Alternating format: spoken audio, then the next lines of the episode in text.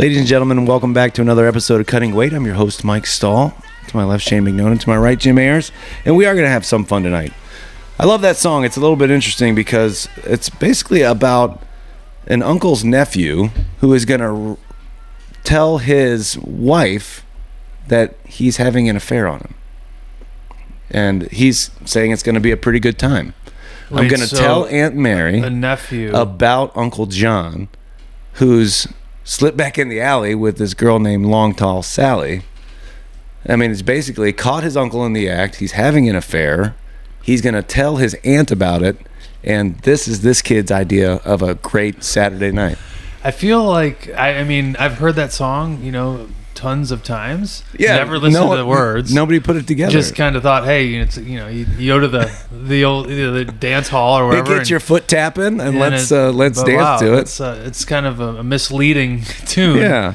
Speaking of misleading, anyone who uh, works nights and got off shift last night came back to bed and, and thought they'd. I woke up and I thought, oh my God, how long did I sleep? Is it October? I hope you enjoyed your spring and summer. It's now October 12th and the uh, fall is here. So it must be uh, it must be football season, but Yeah, it's nice, rainy, 40 degrees today. yeah, That it's was it snowed just for just for a little bit out here at uh, Paw Paw Lake here in here in Sugar Falls, but we got a lot to talk about here today, a lot to unpack. It's going to be a uh, action packed show here tonight. We've got uh, we'll wrap up the Masters. We'll probably talk a little bit about this the uh, what's going on in the world today. Um, so how's everybody doing? Good, good. It's good good week so far. Busy busy at work. Uh, nothing uh, nothing too exciting. Waiting for uh, waiting for the weekend like usual. Working for the weekend. Working for the weekend. Everybody's Who's, who, working for the who, weekend. who sang that song, Shane? No idea. Am I supposed to know that? I mean, most people of your age probably would know Everybody's working for the weekend. Can you name you, you- where are some other places you might have heard that in like popular I've heard the song. I know what song you're talking about, but I have no idea who sings it. it's Loverboy? It is Loverboy. You guys, remember you guys that- big the album- Loverboy fans? Is Well, that what you're telling me? the- remember the album cover? The guy had like red leather pants on. With the- he's yeah, like doing like a peace sign on his behind ass. I Yeah. think it was like no, I'm this is where I go number 2. I've never seen that picture. Oh, Bullshit. nuts. You've probably rubbed one out to that picture, Shane. So today's show is just going to be us making fun of Shane. Shane doesn't know this, um, So but that's it's what the normal show. That's what I feel we're like gonna- that's the normal show. So That's it's what gonna we're gonna it's gonna be called our go-to show. This is our go-to show. We're guestless again, um, and again, if if anyone who has been invited to be a, a, a guest on our show is curious, no one listens to it, so you really shouldn't have any concerns or reservations about coming on to Cutting Weight. You're gonna get two or three free beers. At You're gonna get two or three for your beers if you're Dan Meisner. You, you your price of admission is a bottle of single single barrel whiskey and some uh, and some some niche beers, but. And I'm not even 100 percent sure why we're recording this. To be quite honest with you. Actually, are we? I didn't know. it. Are we doing Uh, that? there's a red light on. I don't know what that means. I mean, if, if it was like old school, where we had to like actually put it down on like a cassette tape, like we would have run through all of our budget by now, and because there's no money coming in, it's just it's just you know. So it, it will. It will. Just give I it time. I don't know. But you shouldn't have any reservations if this is your first time listening to the podcast. Uh, welcome. This is an episode about you know this is a podcast about cutting weight, and you're you're talking to um, three has been wrestlers who used to actually cut actual weight when we were wrestling competitively. We've if my body image is any kind of indication, I've given that up. But now we cut we cut weight and we help you kill time that might otherwise be well spent. And we're gonna we're gonna pass the time here for the next hour, hour forty five maybe. I think we'll stay. with No, the let's do standard of that. fifty. How about we do forty five minutes tonight and call it quits? Let's do, let's do a hard. Let's do a hard out at 30. Hey, you know what helps? Let's you know we'll what take a soft five in the middle for uh, for a pee break and then right back. Um, You know what helps you cut some weight, don't you? uh, go ahead. Beer. Absolutely. Yeah, let's talk about the beer that we're drinking today. We've got uh, every every time we do this podcast, we talk, we introduce a beer that's uh, sometimes it's local, sometimes it's not, but it's typically pretty regional. And uh, today we're going back to back to the well uh, of Great Lakes Brewing Company, Which a staple here our, in our Cleveland, last Ohio. beer, our last podcast. Yeah, yeah, they really owe us some money at this point. Yeah, they're. We're not going to get anything from them. Nope. But uh, but anyway, Hazecraft IPA comes to us from uh, Great Lakes Brewing Company, and it is again of the hazy IPA ilk. comes to us in a 12 fluid ounce can, and they've really they've uh, kind of rejuvenated their marketing, I think, and and put some thought into their their artwork on their cans. They redid the Burning River. Um, they've gone from bottles to cans in a lot of cases, and um, this one has uh, looks like a, a spaceship of a hop blasting off. Um, It's a hop ship, Mike. it's a hop ship, It's, a, hot, it's uh, a hot mess, is what it looks like. going one is a hot mess.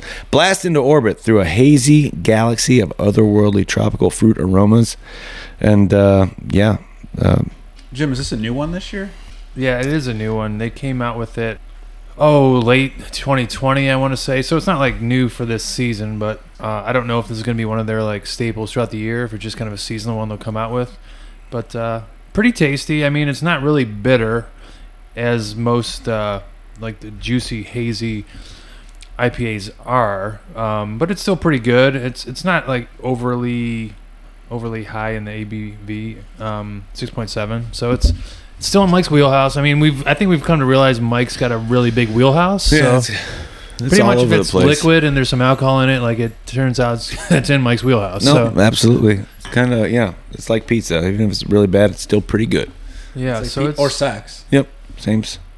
So uh, yeah, thanks for thanks for allowing us to imbibe here today. And uh, Shane, you're the taskmaster master of the show, and uh, what do you got for us here today? What, what would you like to Well, hear think we- our opinions on? Yeah, let's start with uh, we we talked about the Masters in the last episode, so let's uh, let's recap our thoughts on both uh, the actual Masters and our Masters uh, Masters pool. I mean, we don't have to spend a lot of time in the Masters pool.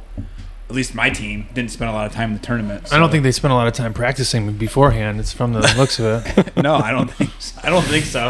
I think Mike, you were you were down there with me in the uh, the cellar. You kind of, but, but didn't did you finish really low too? Or I thought you had a little bit of a comeback like on the weekend, or no? No, not at all. I, Patrick Reed was my my only guy in the. Well, no, Kevin Na was in there as well. Uh, no, I think I b- finished bottom five, and uh, I've never. I I, there, I I have I can't remember a year where I've been within striking distance of this tournament. I donate. I donate whatever the entry fee is every year, and I'm happy to.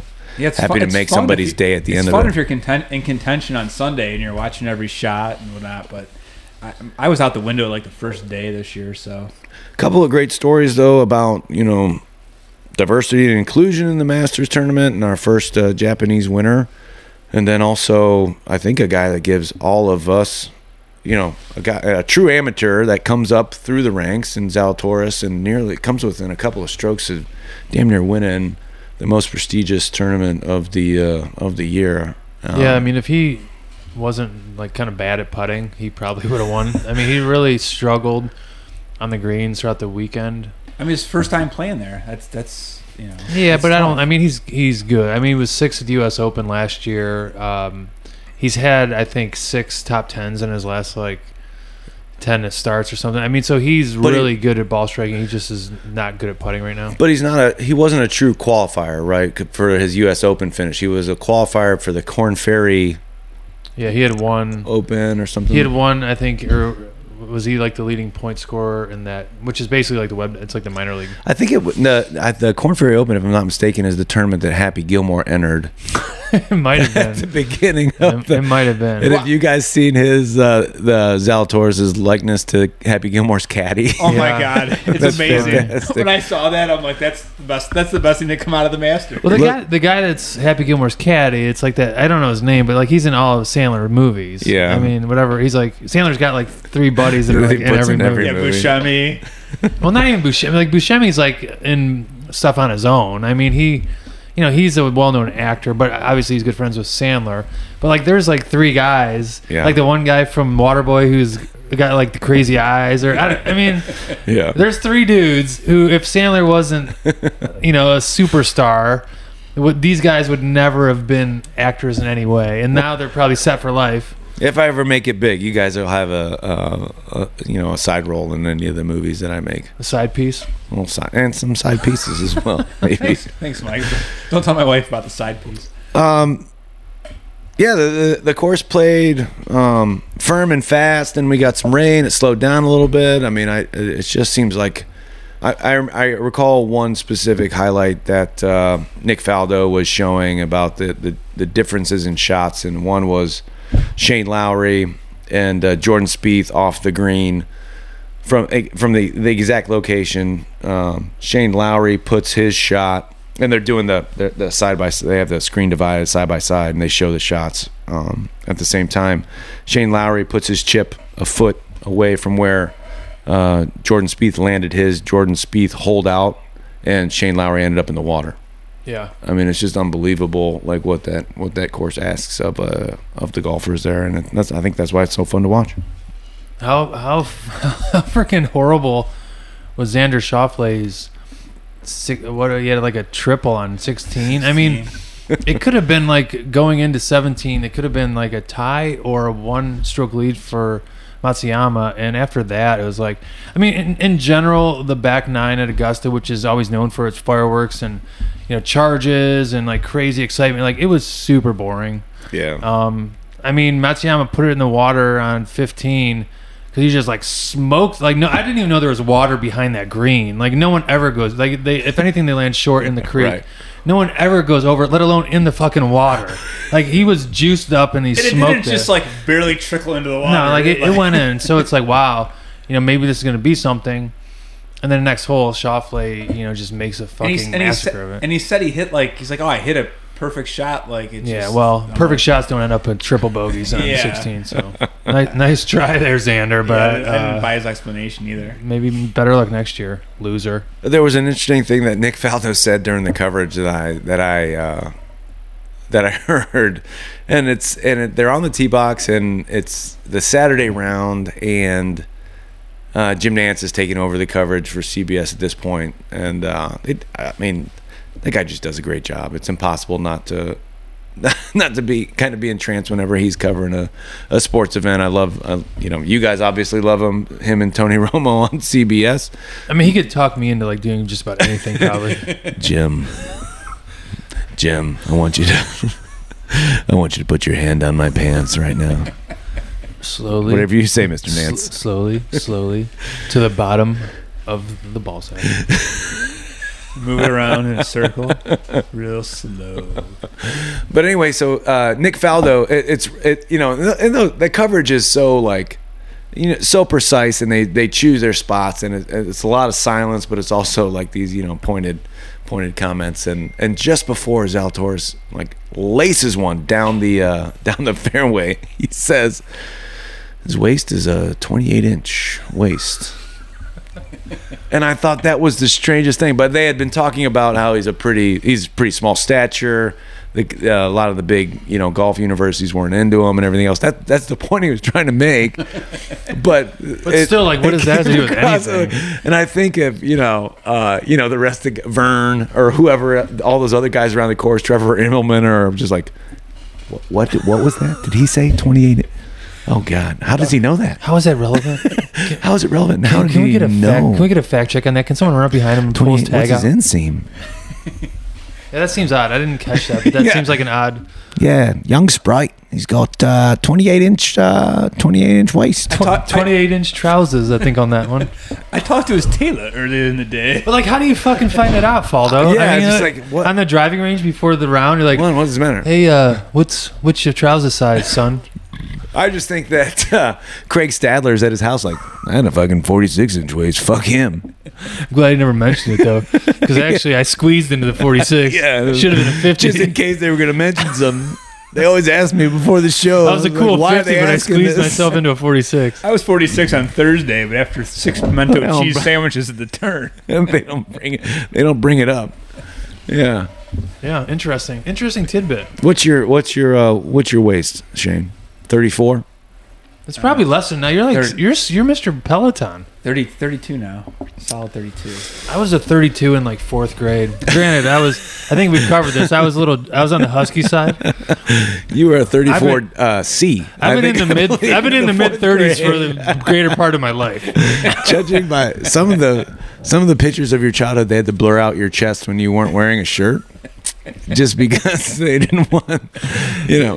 I mean, they, you know, they thought they didn't know. Like, there, is he a boy? Is he a girl with short hair? What's going on? I'd never known Jim as a kid. I met him for the first time in But you've college. seen pictures. I did, and I went. I went over um, and met his parents, and we hung out at their house for a little bit. And moms, like they like to do, tend to, you know, like to embarrass their kids immediately. And you know, aside from the pictures of Jim Ayers, like you know, with the, oh, the, those the senior, senior, senior, pictures, pictures are bad. Fantastic. great. We got to post some of those on the. Uh, Yeah, those are bad. I've got Yes, one like- of me in like a field.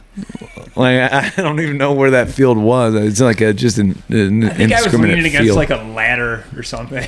the senior picture, like the the person we went to, like I I remember when I was in high school, and maybe Shane you'll like ring a bell. Like remember, like Ellie Veo was like the fancy place to go, where like Yeah, they would do yeah. a, a professional job. You know, they all, and granted, regardless of a lot of these hack jobs are out there. You know, Well, putting your stuff. I don't know how many fucking hack They're, jobs sit- are. they're just gonna draw your picture on construction paper. They just do like a caricature picture of you from a Cedar, A Cedar Point. Point. Like here you go. No, but like, I mean, I, think I think Ellie Veo was like professional enough where like maybe they would make it all look good, even though like you're doing some stupid ass poses like in a barn and whatever. Like you don't like you've never been in a barn your whole fucking life, but whatever. But the person we went to, I swear, my mom found some lady. And it was just like bare bones. So I'm in some super, super stupid poses, and I had long hair, longer hair at the time. I looked like a douchebag for sure.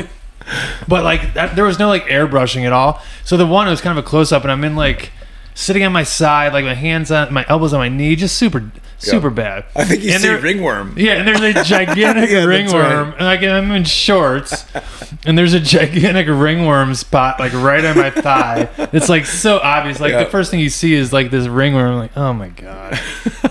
Yeah, they take picture. Here, hold this pitchfork, and then this old lady you don't know is going to stand next to you in front of this in front of this turn of the century home. I think this is gonna you're gonna really appreciate this when This you're older. This is older. gonna really capture your character of who you are. But the picture I remember is you- you're wearing a um, you're wearing a trucker hat and you're wearing your you know your glasses and you're you're Oh, topless. you're- no, we're talking about like the chubby. yeah, this, picture. that's the Yeah. picture I remember. And you're uh, I, no, was, I wasn't your topless in my picture. senior picture. no, but we're back. Yeah, you weren't yeah. Chubby then. Those those ones didn't make the cut. I mean, they, we took those pictures. They just never got printed. So there's somewhere we could find those. Uh, maybe? probably, yeah. You're back to, uh, but you, you, yeah, you, you're back to the uh, childhood picture, and your hands are on your waist. And I You're very believe I had. I believe I had baseball pants on without my baseball jersey, and they're hiked up to like just two inches below my tits that You are look- like draped yeah. over my pants. You looked like a photo negative of Cecil Fielder. Right, like after like when he retired, Right, right. it wasn't good. Wasn't there one where you like in the you were like in the waves, like at the beach or something? That was. I like, on mean, the there was a certain on the, like- segment of my life where they were all kind of the same. I mean, me without a top on, looking obesely fat, big grin, happy as hell, glasses, and like a flat top haircut. I think we've talked about this. Did I you? was like the did- kid from fucking what was the movie with uh you know like it set it was set back in the 50s where the guy you know they, they went uh, stand by me it was like the kid from Right, stand by me Oh, kind Right. of Yeah, he grew into uh, Kushlat. Yeah. Con- is it Conley or something? was it Conley or- Um, it was one of the brothers of one of like the families where there were a bunch of kids that were actors Jerry Connell, I believe, or something Maybe. like that. Yeah. that was it. Um, it- I I think I've asked you this before. Did you did you put effort into kind of you just kind of naturally grew out of that? Um I didn't eat for two years He's got an eating disorder. The doctor. I uh, no, I, I mean, luckily, I mean, I, I hit puberty. and I think I started to grow taller and then kind of thin out a little bit that way. And then my uh, freshman year of wrestling, I really got into like wanting to make a certain weight class. So that kind of forced me to lose some weight. And then uh, I think it was a combination, you know, just like sports and growing up, and your my body started actually like making some hormones to like eat up some of the fat and just being active. I Yeah. Shane, when do you think uh, your body will start making some hormones? We're not talking estrogen. know. Still, pray- still praying. It's gonna happen one of these days. Thanks, Mike. Thanks for bringing it up, Mike. I would say that I trimmed my beard and none of you guys said a damn thing. You sons of bitches. You guys are animals. Looks great. You're Monsters. Yeah, looks, looks awesome. um, I can't do. I like. I was try. I would try to do a beard every once in a while, but then like after a week of not shaving, it's so freaking gray that I'm just like, I look like I'm ten years older. like a like a gray like a gray wolf. No. Clooney does it. Clooney not- pulls it off. Yeah, I don't think it's. A, I don't know. Not a silver fox. Well, let's, a- let's hope not. But no. Shane, why don't you take us from here?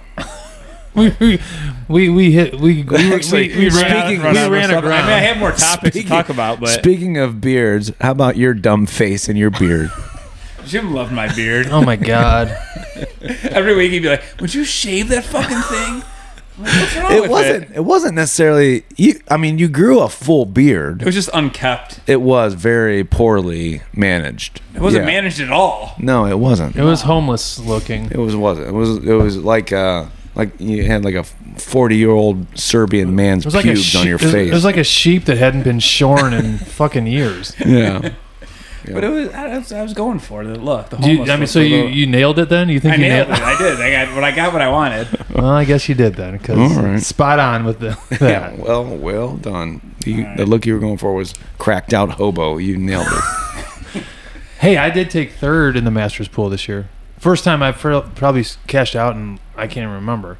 The thing that tried kind of drives me crazy about it is I had three guys in the top 15.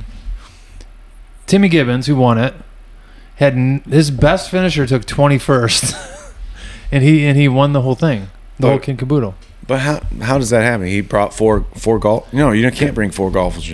No, he did. No, all four of his golfers made it to the weekend, so they were taking the two best scores out of four golfers for every oh, hole. Oh, okay. So there was like no bad holes. Oh, every hole. It's not just their aggregate score at the end No, of the it's the every day. hole.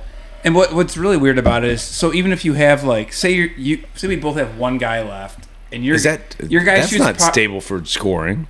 Well, the, the holes are scored stable for, Oh, okay. but you're just using the two best balls out of your four. If you got all four of your guys still in it, yeah. then you have like four chances to get two good balls and be, you know, for the most part, you're, it's going to happen. If you only have two guys in it, then those are your only two guys scoring. So I've got I've got two great balls. it's a, it's yeah, your balls are pretty good.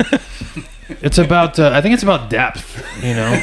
And I'm That too. I mean, i'm talking about your balls. I'm talking about the Masters tournament. they keep getting lower and lower, Yeah, I think that's a aging thing too. like a Marmaduke.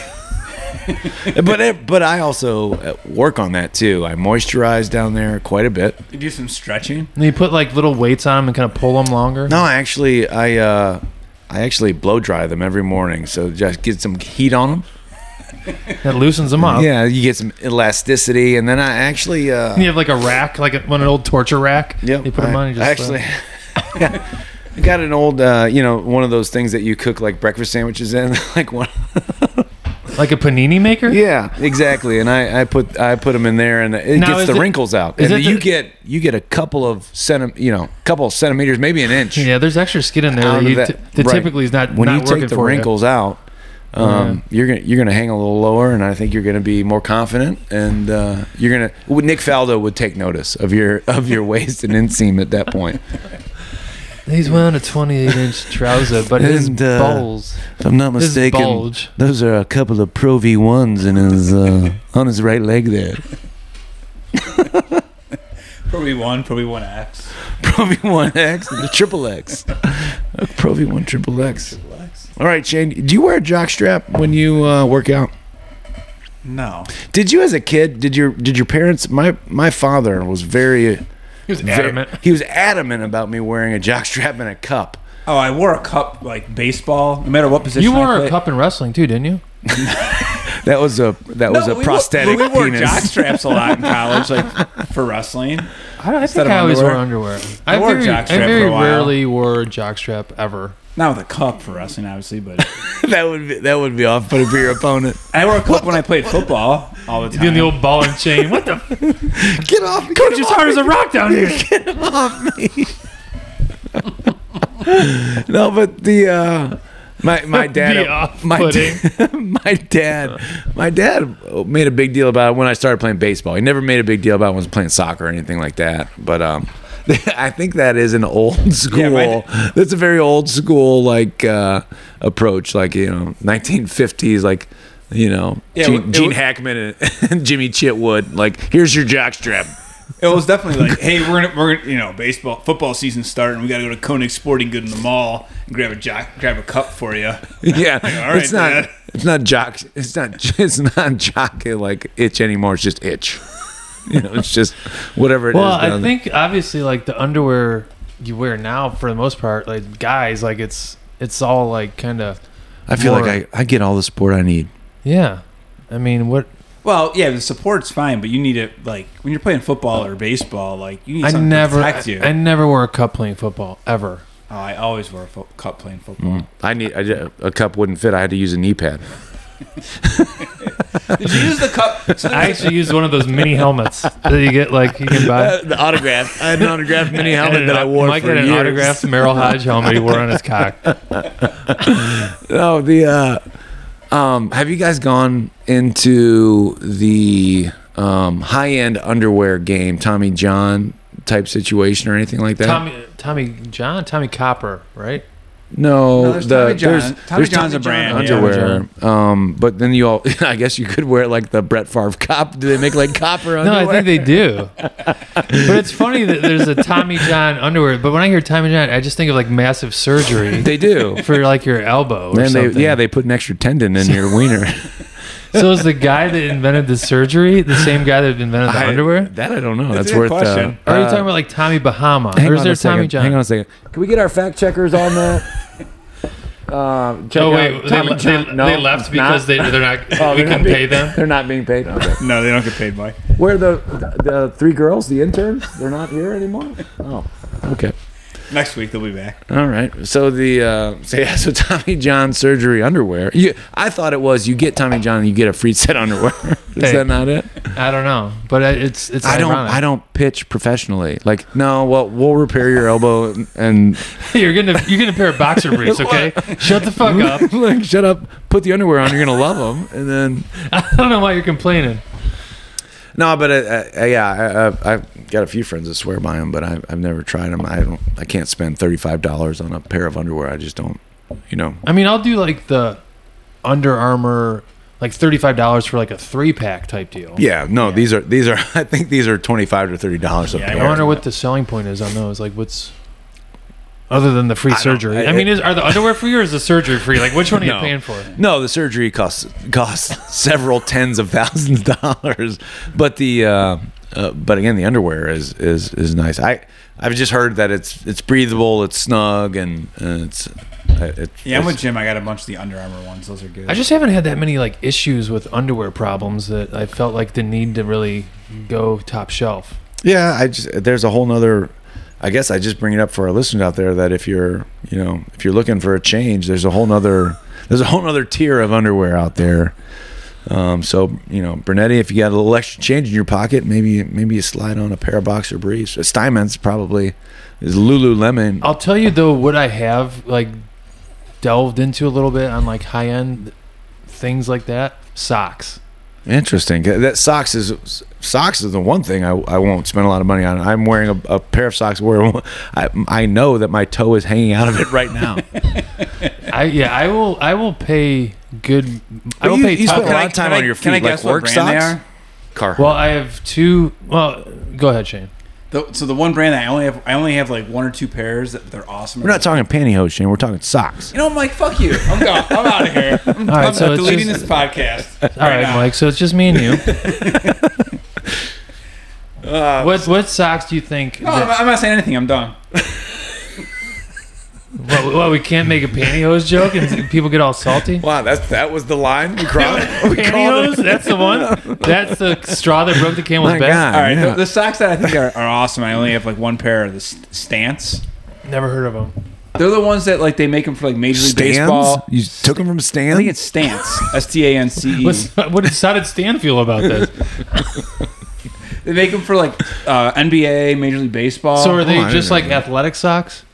They're like compression Uh, socks for calves and stuff. they're not like that. compression socks. I mean, they're regular socks, but they I think they're mostly like athletic kind of socks. I have not heard of them. I will. I will look into it because I am. I do like good socks. The, They're the, not cheap. the two types that I've found, and I especially love them for like golf or if like you're running or walking. There's one that's called Kentwool that are really good, and they're all like they're, I think they're made out of wool, but it's like a high quality wool, so the, you know it's not like a big heavy sock. And I've then heard of them. They Then- feed the uh, they actually feed the sheep like uh, Cristal. yeah, I mean they're like they these drink- sheep are pampered. They Dom Perignon. the sheep are actually eating veal, which is kind of weird for them. I'm They sure. lamb chops. They're they're actually cannibals. and then Bombas. I don't know if you've ever heard of this brand. Yeah, I've had Bombas, and I, I they didn't last real long for me. I don't know. I, I would uh, I would strongly I recommend those. And like as far as I because I so I work and wear boots all the time. Yeah. So like just like a good lightweight wool sock. I mean, Yeah. Smartwool is really good. I'm sure you guys heard Yeah, I have some. How does it? those. Does wool? I wear typically like cotton, cotton Worse. socks, like under Under Armour socks. My feet reek at the No, end of the never wear cotton. Wool socks. Literally, there's days like I wear the same pair of socks to work all week fucking long. Don't I smell at don't- all. I would not advise that. I'm telling you, but you, that's not, good. not all week long. Like you can get like multiple days out of wool socks, yeah, and they don't smell ever. I, I, I might be down. Maybe I think I, my eyes have just been open. Just, I mean, just, just saying. You know, I don't know. Maybe stocking stuffer for you next year. yeah, stocking. No, no pun intended. You yeah, s- stuff stockings with some stocking. yeah, right, right. Okay, Shane, you're the taskmaster here. What else you got?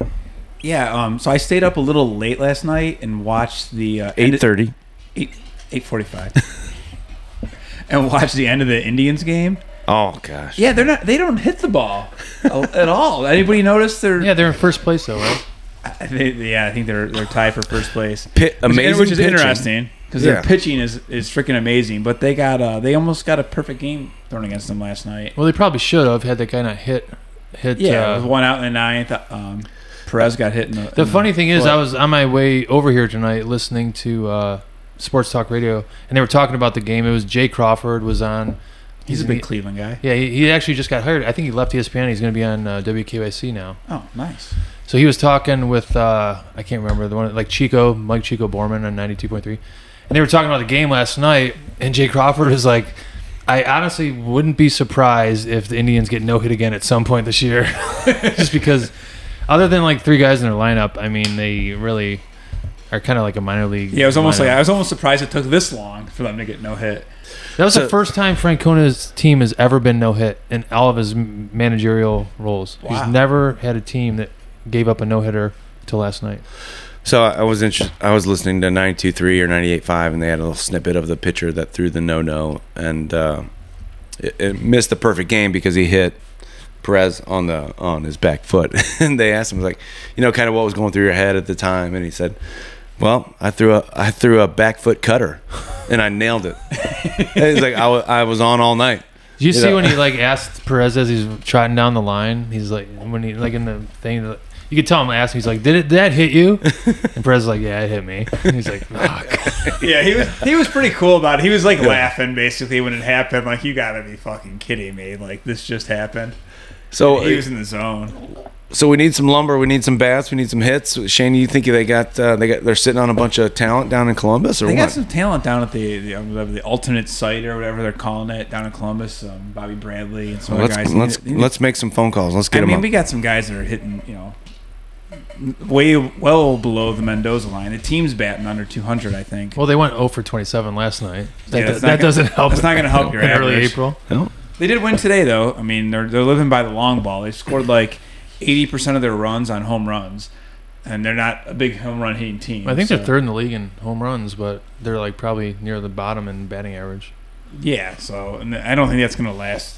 the How about whole but how about the game before when Bieber goes what like Oh. 10 or 9 nine shutout? and uh this early in the season to go that many most most strikeouts and starts uh, like third and third in history. Like it's it's pretty astonishing. yeah he's And he's he- awesome And he was fourth. The, the, the fourth number is last year. Shane Bieber Yeah, in right. history of baseball, going back to like 1890 Yeah, something. Well on his way Can't to wait to another Cy Young. I mean I can't wait to see how he's going to do for the Yankees in 2 years That's right. Yeah. it's going to be I think exciting we got him for at least three more. if What do you think that would do for baseball? I mean, do you, do you think there's ever, ever going to be a point where they they and you know they they follow salary cap? I mean, I, arbitration being what it is. I mean, the I, I think the everyone stands to benefit at this point from. I just can't believe they make as much money as they do. As It- successful as I the mean, NFL it- is, but I think the, the the secret to the NFL is that they they have homogenized the talent in the league to create markets all over the all over the country and potentially internationally. So everybody's team has a shot because of the draft order, because of uh, because everybody's salary cap and yeah, because salary cap and, and and teams are only going to get so good, and and the Patriots' success in the salary cap era is probably a little bit of an anomaly, but the um, they've done Well, in the in football in general, like I think we can admit, and like it's just way more exciting than baseball. Like baseball is a long season; it's a grind. Every game, it's not like there's action every you know Yeah. inning or whatever. I mean, you could you can watch a baseball game and then flip into something else and watch someone for a half hour and turn back. Ah, where you know, but like a football game, it's pretty engrossing for the what two and a half three hours that it's on. So I think it's a better product. Yeah. Um, and there's Yeah. there's Yeah, less the- opportunities. You know. But the, the difference is economics wise. Like baseball, you have 162 games. You got local TV contracts, which in the, the big markets are just enormous. Where football, like it's it's mostly they're all you know it's all controlled by the league. It's you got you got only have what now we're gonna have 17 games. You only have you got you know 50 something pay, players to pay versus baseball. You know your major league roster is only 50. Well, what's your point? 40. What are you trying to? I'm saying there's there's a lot more opportunities to generate money in baseball. Um, I know football probably makes just as much, but they got they have more to spend too. I think b- the ec- the economy of it is baseball does have a lot of money to spend. They're making a lot of money. I think the majority of the NFL revenue though comes from the TV contracts. Well, I think the that's true for any Yeah, pro sport. It's all TV baseball, content. But I would be interested to see what it is, you know, MLB versus NFL. It's probably Well, and MLB though, it's like each team has their local contract versus like NFL, they all share yeah, it. CBS and Fox. they all and- share it. right, You know, CBS, Fox, right. ESPN, whatever. Um, so the, the baseball definitely that, that's why the Yankees like I mean they make billion dollars a year. or just can whatever off kind of- of write whatever check they want. I guess Yeah, that's exactly. what. I, yeah, that's, that, that's what I don't like about it. So, how long is it before sports gambling ruins all of our lives? I think by next year we'll have sports gambling in Ohio. Yeah. and well, like when you do sports gambling now, I know Shane when we were coming back from uh, New York this couple months ago skiing and snowboarding. Um, you put it was like Super Bowl weekend, I think, right? It was the day of the Super Bowl. Yeah. Yeah. so when we were driving through Pennsylvania, you were able to get on and like make some bets via whatever that you know online yeah, I think thing. DraftKings app or something. So is that basically like once sports betting becomes opened up in Ohio like that? So you you can just literally will be able to place bets on your phone. you know every state does weird different rules. Um, I know was it Illinois maybe somebody opened it up and they had it, and then now you have to like actually go somewhere to place your bet to the casino and place your bet Hmm. as opposed to the app. So there. Eventually, it'll all be on the app, but so it's it's kind of state. It's all state by state rules right now. I was listening to an interesting. I was listening to 923, and Mike Florio was on, I think, and talking to the talking to the guys. I, I don't know what show it was, and I don't know the guys by name, but they were talking about sports betting and how it might open up opportunities for more teams in more cities in the NFL. It just opens up the market to another, you know. The, the NFL has room to grow. They could open up two more teams and equalize, um, and equal keep the divisions uh, relatively equal if they just change the structure just a little bit. And they were talking about about doing that and where where those teams might be. And I thought it was a really interesting conversation. And uh, but how it related to sports betting and and that draw too was really kind of interesting. But I mean, I think it could get to a point where like you're sitting at a game or at your house watching, say, a football game, and literally placing bets on like the run or next pass, coming or, play. right? you Yeah. know? Oh, you can, you can do that, like in Vegas and stuff. In some casinos, they'll give you a little tablet, and you could just literally pick the next what the next play is going to be, and bet again. You know, bet what it's going to be. Hmm. Yeah, it's it's it's already happening in some places for sure. Do you think it's going to take control of your life once it becomes open in Ohio, Shane? no, here's why: because I know I suck at it, and You, I've and learned you, you know your limits. I've I've learned these lessons long time ago in my in my early twenties when I used to bet like ten games on Saturday and ten games on Sunday, and I would lose fifteen of the twenty games. And Did you ever just think that you're just really bad at betting? yeah, I'm really bad at betting, so why would I keep doing it? Like I was in college, I But you keep doing it because you kind of really like to do it. well. I, when I like when I was in Colorado around New Year's and there was all the bowl games and stuff. Sorry, Mike. Sorry about that. And I lost like I lost like 18 of like 20 bets I made. Like yeah, you probably shouldn't do So sports gambling. Some of them were though like Russian junior hockey that was on at midnight. Jesus. Yeah, because that's normal to It was on that. TV, and we're just bet. And I was literally betting like, will there be a uh, you know, will somebody score in the last two minutes of the game? Will someone we're named Will someone named. Vladimir score a goal? Shane betting on little boys But if, if I see if I had access to it all the time, though, I would literally just if, I would wait till I felt like I had a game where I really felt strongly a certain way. But Well, how I, I can you would, say that you felt strongly a certain way? Like you're terrible at it. I th- no, but I'm saying, but I, but when I bet in the past, it was like I come felt, on, I, Moscow. I felt like I had a you're better than that. Well, when I was doing that, it was like that's my opportunity. Like I'm just fucking around. but if I knew I had like I didn't I, I could just pick the games I I could always do this right. But if I had access to it all the time, I would only pick the the opportunities Do you where I felt like I had an Do you edge. think or- you would spend a lot of time like researching data to determine who you think? I would spend a little more time. Yeah, yeah. I would. Of course. I mean, just same thing with like poker. Like I, I read a lot of poker books. I watch a lot of videos. I, I listen to a lot of stuff related to poker. So when I go play, I feel like most of the time, like I'm say there's eight people to table, I'm better than like six of them at least. So like before you even sit down and one hand is played, can you just look around and be like, I'm better than that guy, better than that guy. I gotta watch out for that guy. I mean, yeah, you, like like the guy like never never bet the guy with the cowboy hat because he knows Shane. I mean, you make some of those judgments, but they they might change over time. Like you make some of those judgments when you first sit down, but they might Shane's change name over of the casinos is Papa Giorgio. I've been thinking right about this going way, back. Mr. Papa Giorgio. So is the casino downtown like wide open now again or what? Um, it's not wide open. They have like I think still think that the blackjack table there's only three or four seats. Poker tables there's they only have 15 tables and there's six per table. They still have they have plexiglass dividers between everybody. Um, so it's not wide open. You I think you Have you been down there yet since? I have not been there. I'm, I'm thinking about going soon though. I've got you got I mean, my you got to be itching. It's been a while. I got two vaccines. Like Yeah, I get my second poker shot just tomorrow. opened a couple weeks ago. Yeah, Mike's got a second one coming up. You said. Jim, you When are we going to go down to the Racino and bet on some uh, bet on some ponies? That's fun. I like to do that. I, Yeah. that is fun. I mean, I don't know shit, and like when you guys know, like when maybe I we maybe we need to I- tell the story. I'm not betting on. Yeah, that would be a good story. Tell the story, Mike. Yeah, my, my first foray into into uh, betting on horse racing was uh, down in what was the name of Gulfstream the Gulfstream down in uh, Miami, Yep. Lauderdale area. Lauderdale area, yeah. And it was a really cool day because we had just finished up. Uh, Hallandale, I think. it we had just finished up wrestling in the tournament down there. We it was we had already celebrated New Year's Eve, and we were going to find something else to do. And uh, you know, Coach Kerry Volkman decides why not take these guys out gambling right. at uh at, at the horse track. The cool thing was I don't know if you guys remember this. Huey Lewis and the Yeah. News They were are playing live. I thought it was a cover band, and we walked over Oh, like, oh my god, these, these guys sound pretty good. That's funny Wasn't hard to get up to the I front sent, row. I sent you a text like a couple month ago or so, and I, I heard a Huey Lewis news song come on, and like stall. Like I just heard like it wasn't it wasn't Power of Love. It was like yeah, it was a little bit more of a B side, but like I as a kid I loved Huey Lewis and the News. I, uh, yeah, one of my favorite songs by Huey Lewis.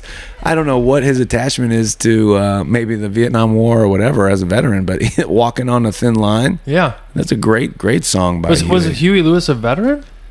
No idea, but he writes it. It's a pretty powerful song. Walking on a thin line. Anyway, so I go. We go to the track. I know nothing about it. Somebody hands me a program. I go through the program. I'm pretty sure I'm the only one in the entire team that knew anything about it. and how much did you win that day, Shane? No, probably nothing. okay. All right. So you're like the William H Macy in the cooler. So basically.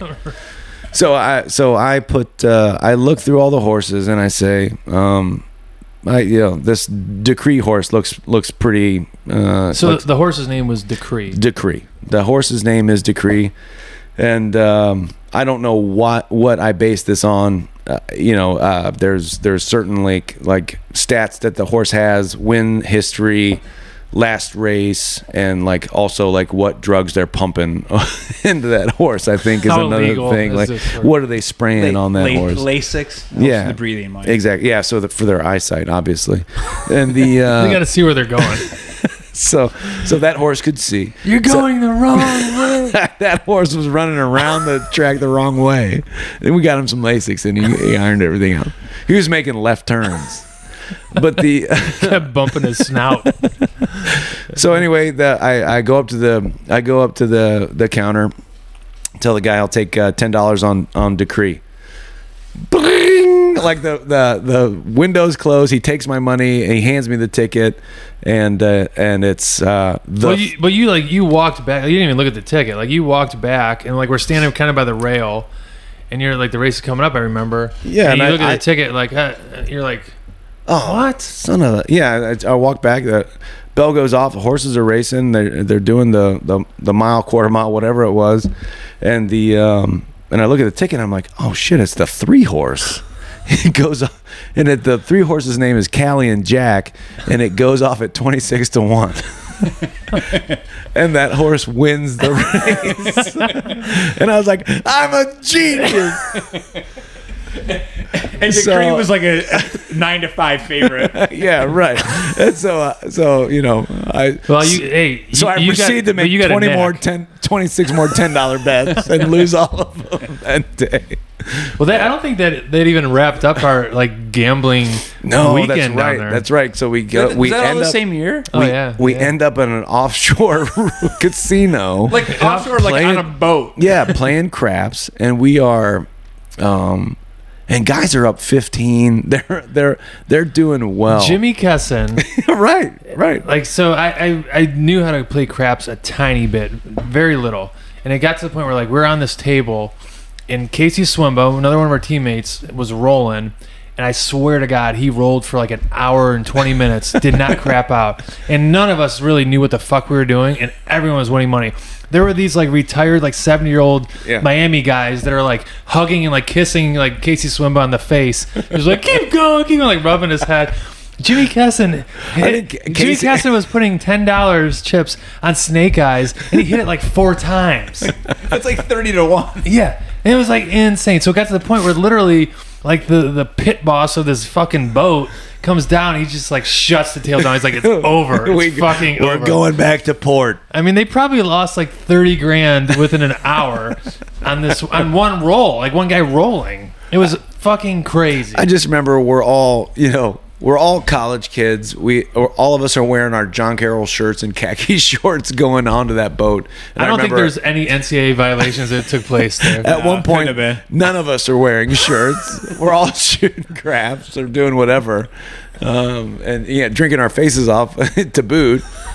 I think earlier that morning we tried to go. The, the the thing was we tried to go out on a sailboat, but couldn't because the the seas were too heavy or. or I don't know. Yeah, it was. I don't know if it was the same day or like that was. uh It seemed like every day there was something kind of wacky going on. Oh, of course, yeah. That was kind of that was kind of the thing. that trip. One we went on the sailboat. That's kind of our thing. Billy Hoffman like was like seasick. You know that was on the fishing. We went That was Oh, freshman year. We deep sea fishing.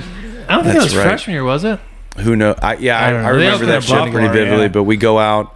It's driving rain. It might as well. The We might sea as was well angry be. that day, my friend. We might as well be in Gloucester, Mass, like tuna fishing. We caught like two fish. There's Yeah. like two fish out Two of little freaking grouper. Yeah, we might as well have been crabbing in the deep sea um, with Clooney and Wahlberg, and but the uh, but yeah, it was it was bad, and everybody was getting sick, and we're just we're taking turns going like below deck just to kind of I remember like so that fishing trip, Billy Hoffman got like so sick. It was just like puking and horrible.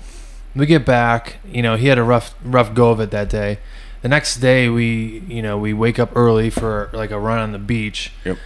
We do like a long, you know, several mile run up and down the beach, come back, and then Coach Volkman decided like he wanted us to do like sprints like into the ocean. Like I don't, not sure what that was trying to help, but we literally had to like sprint into the ocean for like 50 yards and then like sprint back. And it was like the first time it was Billy Hoffman's like turn to go, and he starts sprinting. And he literally like the first step he takes into water, like a huge wave comes and just smacks him in the face and like puts him straight down. And I And he's like 130 pounds. and I hadn't gone yet, and I was standing next to Coach Volkman, and this was after like the day before Hoffman was like puking seasick, and he's watching Billy Hoffman. He runs into the ocean, just gets literally laid out by a wave. He's like, oh, "That cowboy's having a rough go of it." it was just funny. Like he literally looked. Billy Hoffman looked like someone took a oar and just smacked him in the face. Speaking of which, shout out to Billy Hoffman because I think it was his birthday, like two or I think it was a couple days ago. yeah. Hey, happy birthday! So birthday, happy Billy. birthday, Billy Hoffman! If you're out there listening, um, try not to get, try not to do any like beach runs into the waves. Yeah, I wouldn't. I wouldn't. Yeah, that, yeah, that- man, so many good stories from those trips. Shane. Shane, what about you? Good stories. or or the next thing on the list. I mean, come on. All right, guys. So sign sign of the times I saw today. So Alex Rodriguez, you know, everybody knows, famous baseball player, was is, trying to buy. He wanted to buy a, a baseball team and, a, and then a football team or something. But it, apparently, he's pretty close to buying the Minnesota Timberwolves in the NBA. So they asked An- Anthony Edwards, who apparently is a their best player. They said, "Hey, what do you think about uh, Alex Rodriguez? Um, you know, trying to buy the team?" And he said, is he a baseball player? He said, I, I don't know who that is. I heard that. I heard people like got kind of like pissed about that. Like there was not pissed, but there was a lot of like chit chat on social media that were like, "That's that's ridiculous. Like, how does he not know who that is?" And these, this younger generation, blah blah blah. Like who? I don't know. Like who Well, Alex cares? Rodriguez is like 48 years old. Like, yeah, this, I, this kid's like 25. Like, I, I totally get how he, and he's been probably if, any, immersed in. if anything, he would maybe know who it is because he's dating, he or kind of dating on and off with Jennifer Lopez. Like they're- that's Jim, they're, they're off now. They were I heard, engaged. I heard they're back on though. Rec- like in the last day or two? Yes, Wow, they were off. Now they're back on. Jeez. it was I- like I a, can't it was keep like up a with this. 24 hour breakup. So Um, who cares? Who cares about the younger generation? I, I ran In into general, a similar, I don't care about anyone younger. I ran into ki- kind of a similar situation at the tail end of my career where we were enlisting soldiers in the in the army and and soldiers were showing up to our our unit that had that weren't alive during 9/11. Yeah. So it was like uh you were kind of it was a little bit like well you know we had a lot of you know of course uh, enlistment was kind of through the roof at one point and everybody a, a lot of people from our generation and the years um, following can cite that specific example as the reason for signing up to serve and you know we have a lot a lot of great examples of that like Pat Tillman you know, for example, that left the Arizona Cardinals to pursue a career with the the 75th Rangers, and um, that didn't necessarily end the way anybody wanted it to. But um, but but we had people walking away from their profession to serve in the military at that time. Now, I mean, you have folks that are signing up to be in the military that don't, and and fighting the war on terror. Although you know we're potentially withdrawing from Afghanistan here in the next year um, and putting an end to the, the global war on terror that that have never that don't that weren't alive for that didn't see it you know happen on TV and and don't really have any have any connection to it. So it's I, I dealt with that kind of as like wow you know geez it, you know because I would talk about it and as kind of a motivational point to, as to why we were going to do something and deploy or, or go overseas and fight or, or whatever it was. And um, I came to the realization that some of these kids weren't even born at that point. It was it was really interesting. I got a question for you, Mike. Yeah. I mean, it's kind of off topic um, from what Shane brought up, but like when you were going to John Carroll, you decided to go ROTC. I mean, you had a lot of people in your family that were military, and that you know, I- I think from when you started at Carroll, like you, you know, it was kind of the, the direction you wanted to go. You graduate, you go into the army. Probably thought at that point, like, I'll do my four years, and Yeah, well, then you yep. know, be done. But probably never had any idea that there was going to be our country was going to be at war, like two years into it, or whatever. Right. So looking back now, if you were to go back, would you still, knowing what you know and having gone through, you know, the combat and wars and being deployed and all that, would you still go through ROTC and go into the military if you could start do it all over again? Yeah, I think I, I think I would. I mean, I think it's a, it's a great development model for any young kid out there who's looking for a way to, to pay for his education. That's that's you know still gr- growing to astronomical amounts for for just about any any college. You know, even state schools are becoming more and more expensive. Um, you know, certainly the school that we were going to was at the time one of the more expensive in the region. It's even more so now. Yeah. Um, it's a fantastic op- opportunity for you to obtain a degree, have the have the Department of Defense pay for it, and then serve your country for may- maybe just a short time, maybe four years. I went into I was lucky enough to get into aviation, so they spend a lot of money training you on that. So then you get in. I was a I had a six year obligation.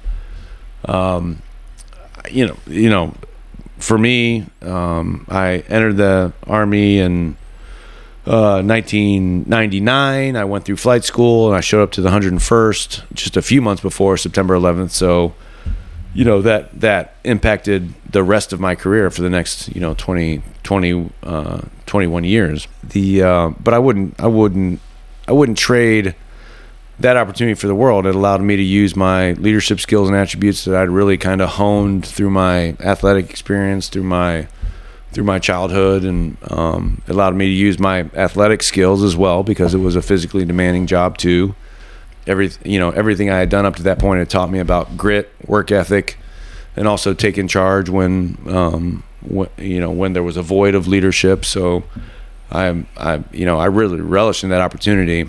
Any kid who is you know even a you know even if you're majoring in accounting and you're gonna you you know you're looking for a way to finance your education and then serve your country um, and gain some really valuable leadership experience, and then go into the the business world. You know, having served as a lieutenant in or a captain in the uh, the U.S. Army or Navy or Air Force or Marines will make you a better leader of people when when you do eventually transition. I would say, I wouldn't I wouldn't trade it for the world. I didn't I I really didn't see myself staying as long as I did, but um, it was you know truly rewarding and fulfilling and uh, and I kind of just carved out a niche for myself in in that in that you know for lack of a better term industry you know there was a lot Yeah. of there was a lot of demand at the time but I yeah I wouldn't trade it for the world and I would tell you know any young kid who's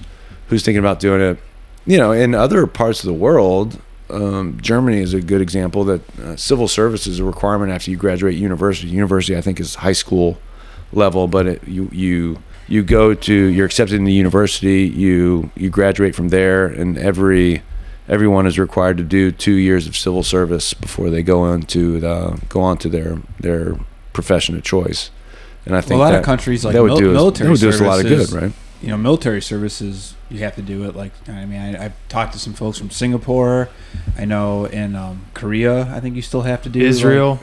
Israel, Israel, yeah, right. Israeli army, yeah. So I, yeah, I mean, I, I wouldn't, I wouldn't trade it for the world. I think it was, a, it was, a, it was a great opportunity.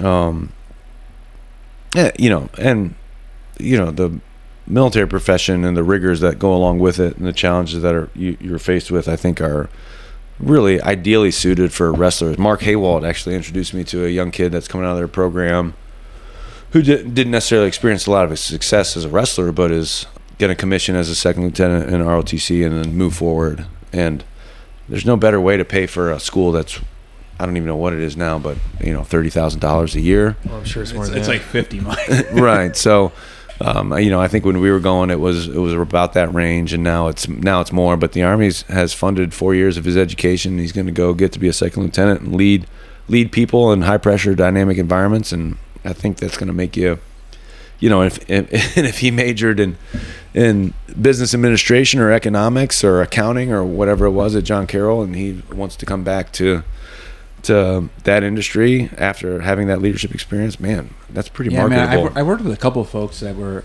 you know, ex-military in the, in the tax, you know, tax world, and they were they were awesome. You could tell, definitely tell, you know, that those skills translate to, to anything you're going to want to do. Um, I was going to ask you though, what do you? So the I know the president just announced that by September 11th this year, we're going to pull out of Afghanistan. What's your, if you don't mind sharing your thoughts on that?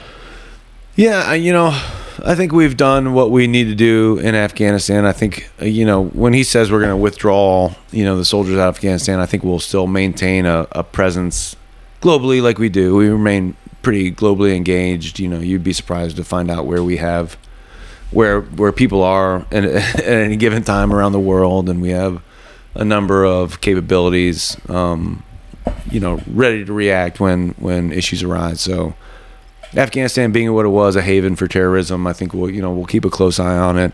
I do think it's probably time to hand the future of that company over, or the future of that country over to over to the um, the Afghani people, and uh, we'll monitor it. And I hope that they you know are able to maintain a legitimate government and uh, establish you know some cut some type of relationship with the the Taliban there. I think the Taliban will continue to exist there, and if they're willing to be a political entity that's that brings their you know brings their opinions and into some semblance of you know political argument, then I then I think that that country can can decide for itself what it's going to be long term, and, and as long as it's not a haven for terrorism, I think we're we're probably okay with that. Yeah, I You mean, know, that, it that's, could- that's the key, right? It could devolve into you know you know we have a lot of we have a lot of uh, national security um, issues around the world. I don't think um, I don't think Afghanistan remains one of them right now, and I think you know you can continue to find reasons to stay in Afghanistan, but I think there are larger issues right now that are probably more political, more economic, more more diplomatic that that we need to face as a country. And if that uh, if that saves us a little bit in the budget, we bring those soldiers home and we we focus on the next fight wherever that is. And if it's with you know a near peer competitor like like Russia, you know, heaven forbid China or or you know Do you uh, think like somebody in so, you know some think, crazy like, fat kid in North Korea, No, we'll, but- we'll, we'll do that. I mean, do you think maybe like Canada is a sleeping giant that we should be worried about? I think Canada is comfortable with its role as America's hat. Just likes to kind of be there, you know, take it off every once in a while, put it on, you know, put it on a shelf for a couple years. Maybe, maybe just know that Uh, it's there. Yeah, no, I you know I I mean, have you ever had any brushes with a Mountie? No, I haven't. I haven't. But the the interest the interesting thing Not- about not the yet. their military is that they're still they're still referenced as Princess Patricia's army Wow. because at one point they were they were a uh, The British. yeah a British uh, a Not, part, not the part most of the British in- not the most intimidating They're still like, like, a, call they're sign. still part of like the Commonwealth of Right, nations, right. right. No, um, you know, it's interesting. I think that what's interesting what the future holds. I read somewhere recently that the two fastest growing populations in the world are Arabic Muslims and Hispanic Christians. And I think we'd be, I, I, I think that might potentially shape the, uh, and of course, we also have uh, a rising power in China and Russia, who's also going to meddle in just about everything we do. But I would keep an eye on those two populations always, and just you know, and you know, in in terms of the Southwest border and what we do there, and in terms of managing our relationship with Mexico and in South America, I think we, I think it'll be an interesting developing national security environment for sure. But I think it's going to be more about cooperation globally, uh, global engagement for sure, but not not necessarily, you know, combat deployments everywhere. So I think that's I think that's going to be really interesting. I bet our listeners didn't expect to hear about this. Every now, every now and then they're going to learn something. Yeah, but you know, I HR. So we've gotten into kind of film reviews, book reviews. Maybe we should do some some of this re- regularly. But I watched. Uh, I recently read uh, H.R. McMaster's Battlegrounds, and that's a that's a decent book if you're kind of interested about you know what the future might hold in a in a national security context. It's it's really and he's one of the most brilliant um, generals to probably ever have donned that rank. I mean, it's a pretty it's a pretty eye opening book. It's pretty cool. But I, I think we're entering an age where we're not necessarily fighting counterinsurgencies globally. We know what the cost is, and that's you know we don't necessarily see the fruits of that labor. I think we're entering you know a era of near peer competition, which is um, you know with with other very technologically advanced countries, which is going to be you know if ever if things ever do go, go south, the human the human cost of that could could be much much higher. So we just need to manage those relationships, trade with China, interactions with Russia. I think you see us kind of holding the Middle East now at bay with you know, I think we're kind of distancing ourselves from Saudi Arabia a little bit. We're energy, you know, independent right now with um, you know, say what you want about it and and you know, we there are some concerns with it about the long term, but with our natural gas um, resources and then also our offshore drilling, we, we no longer require a whole lot of um, interaction with with OPEC, which is you know basically Yeah, an oil an oil cartel. So I I would say things are changing, things are changing rapidly, and and maybe we just maybe it's time to just kind of withdraw from there and just kind of see how things go instead of playing sides and trying to influence it. Just let them fight for 30 more years and figure it out themselves. So was that the short answer for your feelings about withdrawal from Afghanistan? Yeah, that was the sh- that was the short answer. Uh, Shane, feel free to edit that out. Yeah, we'll ask you for the long answer another time when we're, Yeah. we're We'll off, get a, di- a full dissertation. off podcast. yeah. Or we could have a separate episode on Mike's. Mike's Well, thoughts. most people just know me as a drunkard and a fun-loving guy. a I- drunkard I, with, from Viking stock. I think they right now they they got a little glimpse of you know maybe maybe the, there's This, is, something this more was to kind this of, guy. yeah. This was kind of like your podcast interview to all the companies that Dan you know, Plato, I, I hope you're you. listening um, because that was for you, buddy. But Dan Plato just skipped 30 seconds. Uh, he just kept hitting the 30 second He's a- yeah, like, he's a skipper. Oh dear God, He's Oh, a skipper, God. I think. All right, well, uh, we're, we're hitting that time. We- We'll wrap it up. We got um, a question. We're we're just gonna do one question. Mike said he had one question for me and Jim. I had one question because this happened to, uh, um, between my wife and I the other day, and my question for you guys is: When is the last time you hit a wrestling move on a loved one um, that maybe has maybe has wrestled, maybe never has in their life, um, but just because it was so Like it was there, like you had to wide take it. open that you The cradle was there. You just I had to lock it. I could not pass up an opportunity to lock up a two to one tilt, two on one tilt. You know, and it happens to Melissa, unfortunately, a lot. Like as she's about to go to bed, and uh, look, she's not defending herself at all. no, I I mean, it's, defend it's yourself. there for the defend yourself taking. at all times. She's like, "I am not your little brother. Leave me alone. I don't want to drill with you right now." Oh yeah, well, I just scored four Okay, okay, well, yeah, swipes all day long.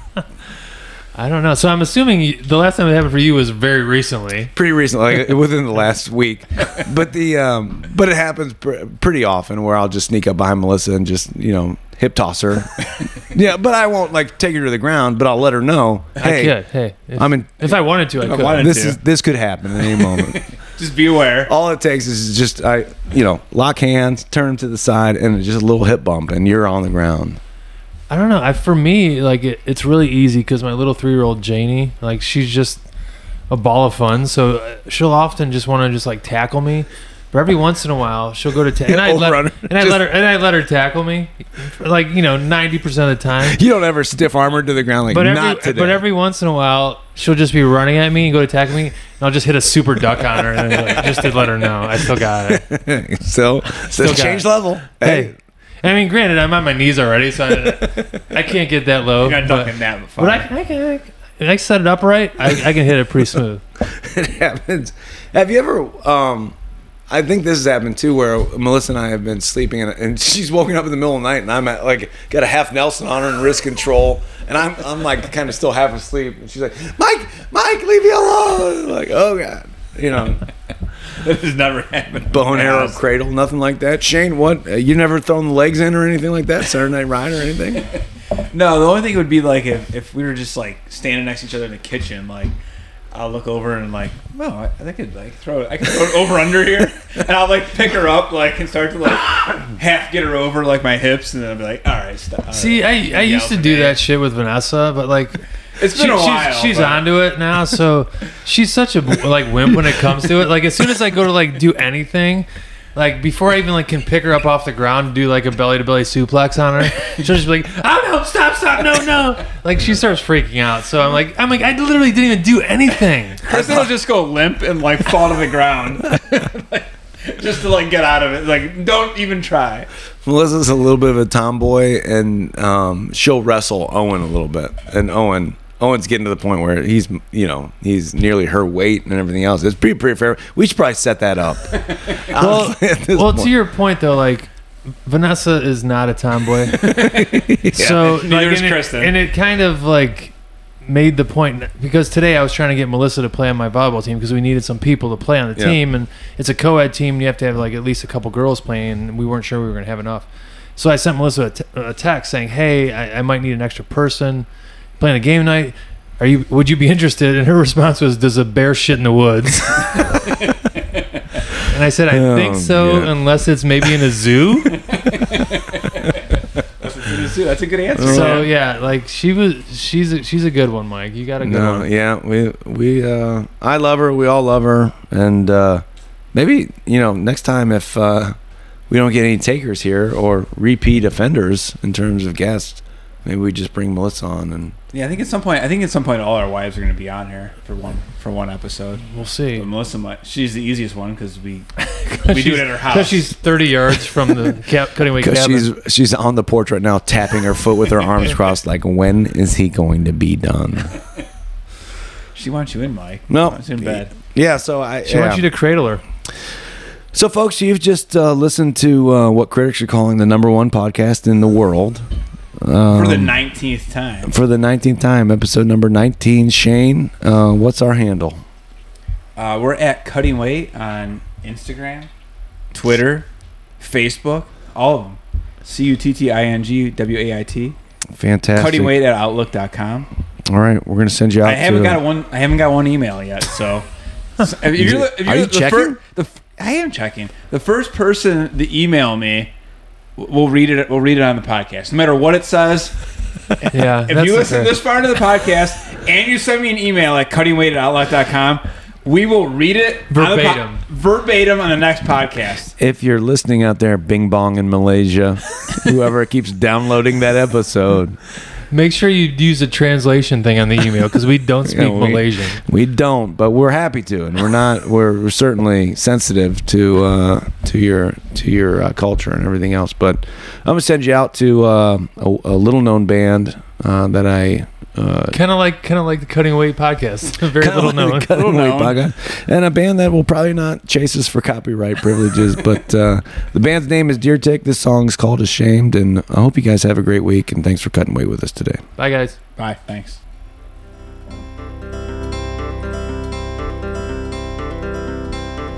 I am the boy your mother wanted you to meet, but I am broken and torn with halos at my feet. And with your purest light, why don't you shine on me? Why I should have been an angel, but I'm too dumb to speak. Now as she gets near, the visions get clear.